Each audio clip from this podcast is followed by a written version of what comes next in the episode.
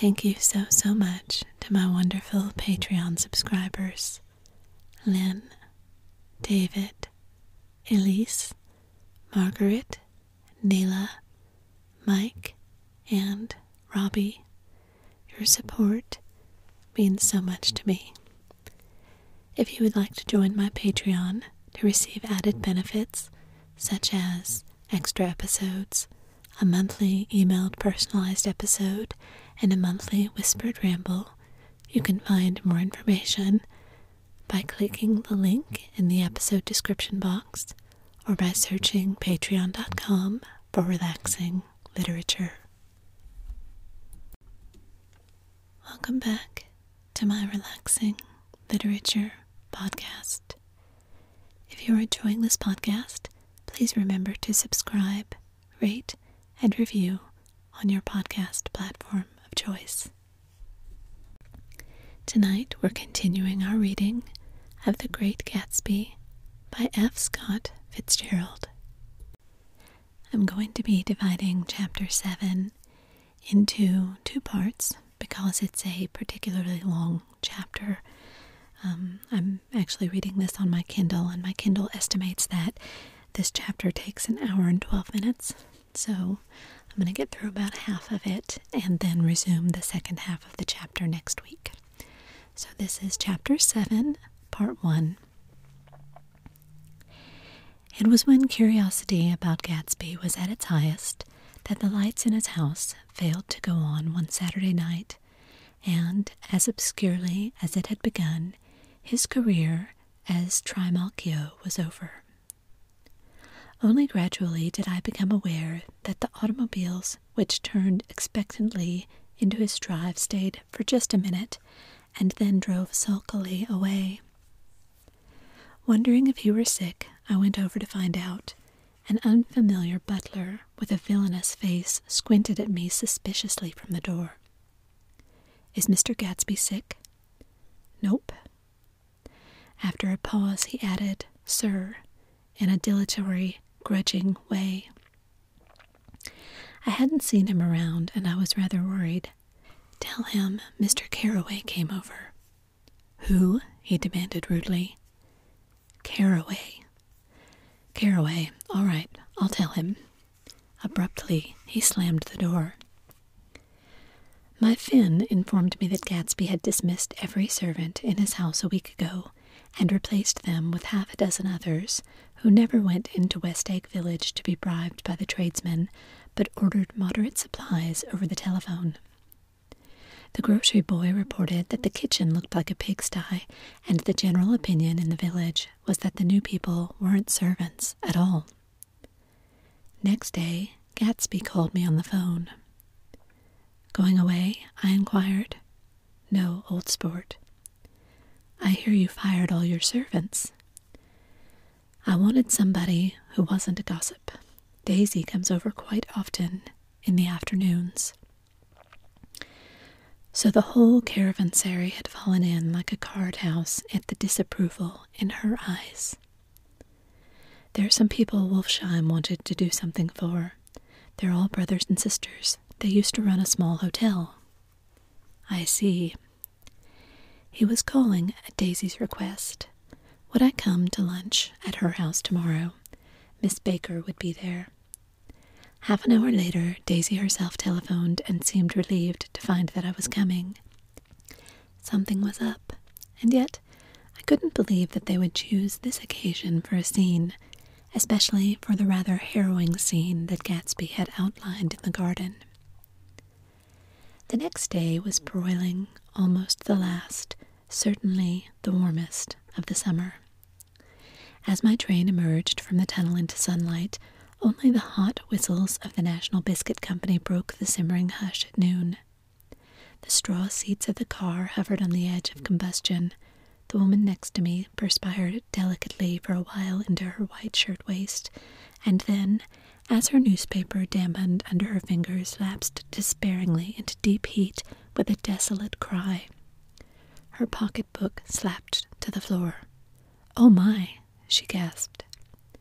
I picked it up with a weary bend and handed it back to her, holding it at arm's length and by the extreme tip of the corners to indicate that I had no designs upon it, but everyone nearby, including the woman, suspected me just the same. Hot, said the conductor to familiar faces. Some weather. Hot, hot, hot. Is it hot enough for you? Is it hot? Is it? My commutation ticket came back to me with a dark stain from his hand. That anyone should care in this heat whose flushed lips he kissed, whose head made damp the pajama pocket over his heart. Through the hall of the Buchanans' house blew a faint wind, carrying the sound of the telephone bell out to Gatsby and me as we waited at the door. The master's body, roared the butler into the mouthpiece. I'm sorry, madame, but we can't furnish it. It's far too hot to touch this noon. What he really said was, Yes, yes, I'll see. He set down the receiver and came toward us, glistening slightly, to take our stiff straw hats. Madame expects you in the salon, he cried, needlessly indicating the direction. In this heat, every extra gesture was an affront to the common store of life. The room, shadowed well with awnings, was dark and cool. Daisy and Jordan lay upon an enormous couch like silver idols weighing down their own white dresses against the silver breeze of the fans. We can't move, they said together. Jordan's fingers, powdered white over their tan, rested for a moment in mine. And Mr. Thomas Buchanan, the athlete? I inquired. Simultaneously, I heard his gruff voice, muffled, husky, at the hall telephone. Gatsby stood in the corner of the crimson carpet and gazed around with fascinated eyes. Daisy watched him and laughed, her sweet, exciting laugh. A tiny gust of powder rose from her bosom into the air. The rumor is, whispered Jordan, that that's Tom's girl on the telephone. We were silent. The voice in the hall rose high with annoyance. Very well, then, I won't sell you the car at all. I'm under no obligations to you at all. And as for your bothering me about it at lunchtime, I won't stand that at all. Holding down the receiver, said Daisy cynically. No, he's not, I assured her. It's a bona fide deal. I happen to know about it. Tom flung open the door, blocked out its space for a moment with his thick body, and hurried into the room. Mr. Gatsby, he put out his broad, flat hand with well concealed dislike. I'm glad to see you, sir. Nick. Make us a cold drink, cried Daisy. As he left the room again, she got up and went over to Gatsby and pulled his face down, kissing him on the mouth. You know I love you, she murmured. You forget there's a lady present, said Jordan. Daisy looked around doubtfully. You kiss Nick, too.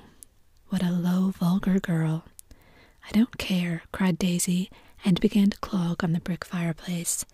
Then she remembered the heat and sat down guiltily on the couch just as a freshly laundered nurse leading a little girl came into the room. Blessed, precious, she crooned, holding out her arms. Come to your own mother that loves you. The child, relinquished by the nurse, rushed across the room and rooted shyly into her mother's dress. The blessed, precious, did mother get powder on your old yellowy hair? Stand up now and say howdy do. Gatsby and I, in turn, leaned down and took the small, reluctant hand. Afterward, he kept looking at the child with surprise. I don't think he had ever really believed in its existence before. I got dressed before luncheon, said the child, turning eagerly to Daisy. That's because your mother wanted to show you off her face bent into the single wrinkle of the small white neck. You dream, you, you absolute little dream. Yes, admitted the child calmly. Aunt Jordan's got on a white dress, too. How do you like Mother's friends? Daisy turned her around so that she faced Gatsby. Do you think they're pretty? Where's Daddy? She doesn't look like her father, explained Daisy. She looks like me. She's got my hair and the shape of the face. Daisy sat back upon the couch. The nurse took a step forward and held out her hand. Come, Pammy. Goodbye, sweetheart.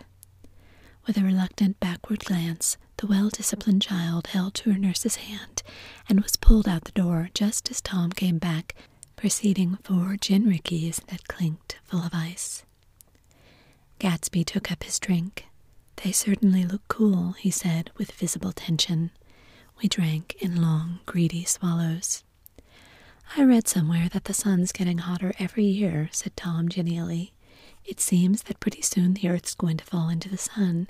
Or, wait a minute, it's just the opposite. The sun's getting colder every year. Come outside, he suggested to Gatsby. I'd like you to have a look at the place. I went out with them onto the veranda. On the green sound, stagnant in the heat, one small sail crawled slowly toward the fresher sea. Gatsby's eyes followed it momentarily. He raised his hand and pointed across the bay. I'm right across from you. So you are. Our eyes lifted over the rose beds and the hot lawn and the weedy refuse of the dog days along shore. Slowly the white wings of the boat moved against the blue, cool limit of the sky. Ahead lay the scalloped ocean and the abounding, blessed isles. There's sport for you, said Tom, nodding. I'd like to be out there with him for about an hour. We had luncheon in the dining room, darkened too against the heat, and drank down nervous gaiety with the cold ale. What do we do with ourselves this afternoon? cried Daisy, and the day after that, and the next thirty years. Don't be morbid, Jordan said. Life starts all over again when it gets crisp in the fall. But it's so hot, insisted Daisy on the verge of tears, and everything's so confused. Let's all go to town. Her voice struggled on through the heat, beating against it, molding its senselessness into forms. I've heard of making a garage out of a stable, Tom was saying to Gatsby, but I'm the first man who has ever made a stable out of a garage. Who wants to go to town? demanded Daisy insistently. Gatsby's eyes floated toward her. Ah, she cried, you look so cool. Their eyes met, and they stared at each other, alone in space. With an effort, she glanced down at the table. You always look so cool, she repeated. She had told him that she loved him, and Tom Buchanan saw. He was astounded. His mouth opened a little, and he looked at Gatsby, and then back at Daisy, as if he had just recognized her as someone he knew a long time ago. You resemble the advertisement of the man, she went on innocently. You know the advertisement of the man. All right, broke in Tom quickly. I'm perfectly willing to go to town. Come on, we're all going to town. He got up, his eyes still flashing between Gatsby and his wife. No one moved. Come on. His temper cracked a little. What's the matter, anyhow? If we're going to town, let's start. His hand, trembling with his effort at self control, bore to his lips the last of his glass of ale. Daisy's voice got us to our feet and out onto the blazing gravel drive. Are we just going to go? she objected. Like this? Aren't we going to let anyone smoke a cigarette first? Everybody smoked all through lunch. Oh, let's have fun, she begged him. It's too hot to fuss. He didn't answer. Have it your own way, she said. Come on, Jordan. They went upstairs to get ready while we three men stood there shuffling the hot pebbles with our feet. A silver curve of the moon hovered already in the western sky. Gatsby started to speak, changed his mind, but not before Tom wheeled and faced him expectantly. Have you got your stables here? asked Gatsby with an effort. About a quarter of a mile down the road. Oh. A pause. I don't see the idea of going to town, broke out Tom savagely. Women get these notions in their heads. Shall we take anything to drink? called Daisy from an upper window. I'll get some whiskey, answered Tom. He went inside. Gatsby turned to me rigidly. I can't say anything in this household sport. She's got an indiscreet voice, I remarked. It's full of. I hesitated. Her voice is full of money, he said suddenly. That was it. I'd never understood before. It was full of money. That was the inexhaustible charm that rose and fell in it, the jingle of it, the cymbals' song of it. High in a white palace, the king's daughter, the golden girl. Tom came out of the house wrapping a quart bottle in a towel, followed by Daisy and Jordan, wearing small, tight hats of metallic cloth and carrying light capes over their arms. Shall we all go in my car? suggested Gatsby. He felt the hot green leather of the seat. I ought to have left it in the shade. Is it standard shift? demanded Tom. Yes. Well, you take my coupe and let me drive your car to town. The suggestion was distasteful to Gatsby. I don't think there's much gas, he objected. Plenty of gas, said Tom boisterously. He looked at the gauge, and if it runs out, I can stop by at a drugstore. You can buy anything at a drugstore nowadays. A pause followed this apparently pointless remark. Daisy looked at Tom, frowning, and an indefinable expression at once definitely unfamiliar and vaguely recognizable, as if I had only heard it described in words, passed over Gatsby's face. Come on, Daisy, said Tom, pressing her with his hand toward Gatsby's car. I'll take you in this circus wagon. He opened the door, but she moved out from the circle of his arm. You take Nick and Jordan. We'll follow you in the coupe. She walked close to Gatsby, touching his coat with her hand. Jordan and Tom and I got into the front seat of Gatsby's car. Tom pushed the unfamiliar gears tentatively, and we shot off into the oppressive heat, leaving them out of sight behind. Did you see that? demanded Tom. See what? He looked at me keenly, realizing that Jordan and I must have known all along. You think I'm pretty dumb, don't you? He suggested. Perhaps I am, but I have a almost second sight sometimes that tells me what to do. Maybe you don't believe that, but science. He paused. The immediate contingency overtook him, pulled him back from the edge of the theoretical abyss. I've made a small investigation of this fellow, he continued. I could have gone deeper if I'd known. Do you mean you've been to a medium? inquired Jordan humorously. What? Confused, he stared at us as we laughed. A medium? About Gatsby. About Gatsby? No, I haven't. I said I'd been making a small investigation of his past. And you found he was an Oxford man, said Jordan helpfully. An Oxford man? He was incredulous. Like hell he is. He wears a pink suit. Nevertheless, he's an Oxford man. Oxford, New Mexico, snorted Tom contemptuously, or something like that. Listen, Tom, if you're such a snob, why did you invite him to lunch? demanded Jordan crossly. Daisy invited him. She knew him before we were married.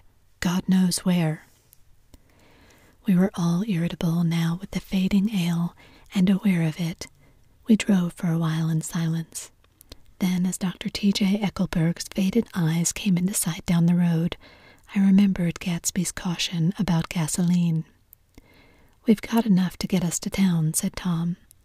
But there's a garage right there, objected Jordan. I don't want to get stalled in this baking heat. Tom threw on both brakes impatiently as we slid to an abrupt, dusty stop under Wilson's sign. After a moment, the proprietor emerged, from the interior of his establishment and gazed hollow eyed at the car. Let's have some gas, cried Tom roughly. What do you think we stopped for, to admire the view? I'm sick, said Wilson without moving. I've been sick all day. What's the matter? I'm run down. Well, shall I help myself? Tom demanded. You sounded well enough on the phone. With an effort, Wilson left the shade and supported the doorway and, breathing hard, unscrewed the cap of the tank. In the sunlight, his face was green. I didn't mean to interrupt your lunch, he said, but I need money pretty bad, and I was wondering what you were going to do with your old car. How do you like this one? inquired Tom. I bought it last week. It's a nice yellow one, said Wilson, as he strained at the handle. Like to buy it? Big chance, Wilson smiled faintly. No, but I could make some money on the other. What do you want money for all of a sudden? I've been here too long. I want to get away. My wife and I want to go west. Your wife does, exclaimed Tom, startled. She's been talking about it for ten years. He rested for a moment against the pump, shading his eyes. And now she's going whether she wants to or not. I'm going to get her away. The coupe flashed by us with a flurry of dust and the flash of a waving hand. What do I owe you? demanded Tom harshly. I've just got wised up to something funny the last two days, remarked Wilson. That's why I want to get away. That's why I've been bothering you about the car. What do I owe you? Dollar twenty. The relentless beating heat was beginning to confuse me, and I had a bad moment there before I realized that so far his suspicions hadn't alighted on Tom. He had discovered that Myrtle had some sort of life apart from him in another world, and the shock had made him physically sick. I stared at him and then at Tom, who had made a parallel discovery less than an hour before, and it occurred to me that there was no difference between men in intelligence or race so profound as the difference between the sick and the well.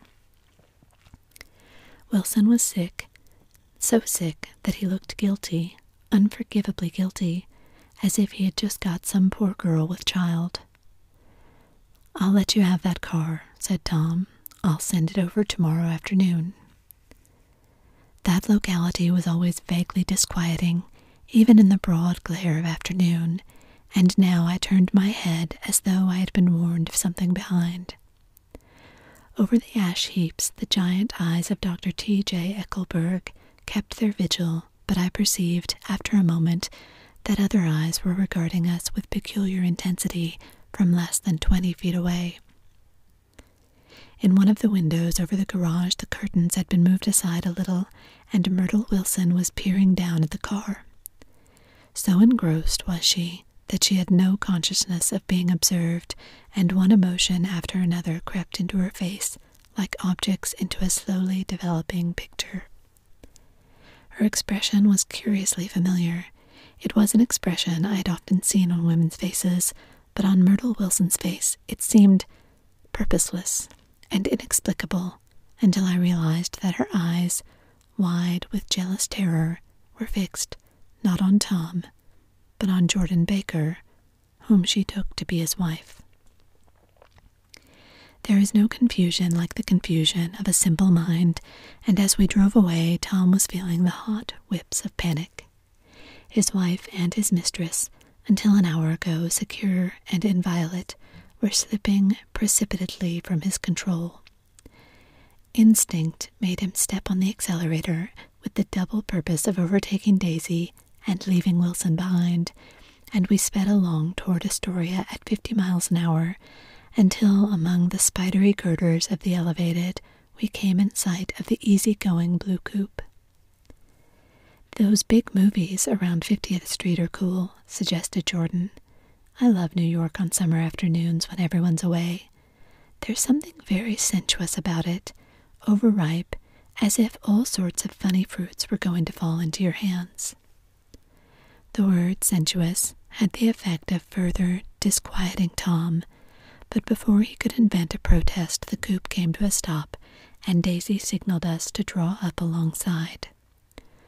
Where are we going? she cried. How about the movies? It's so hot, she complained. You go. We'll ride around and meet you after. With an effort, her wit rose faintly. We'll meet you on some corner.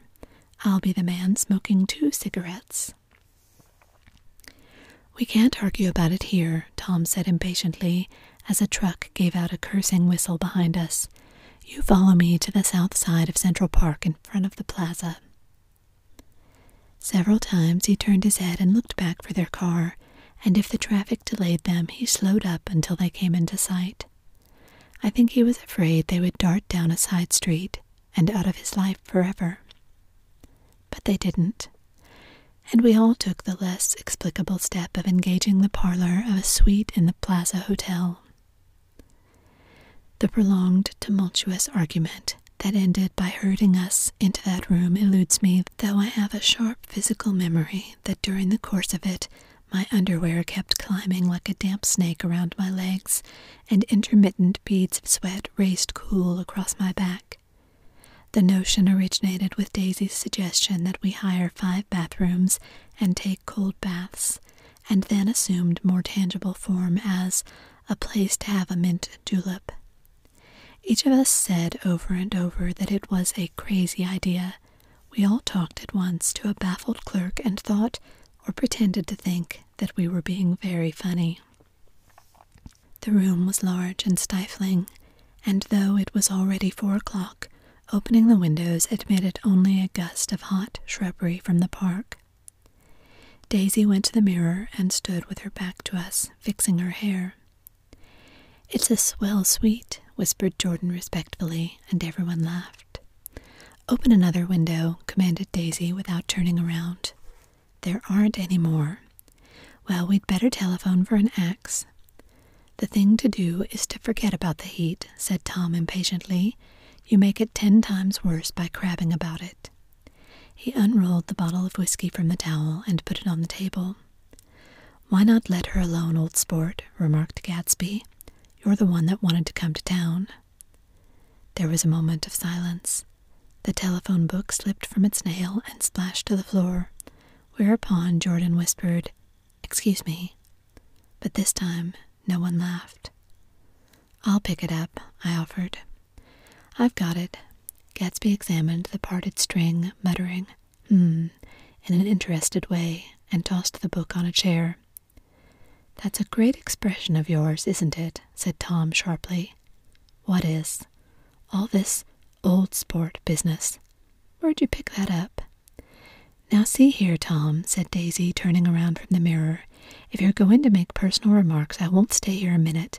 Call up and order some ice for the mint julep.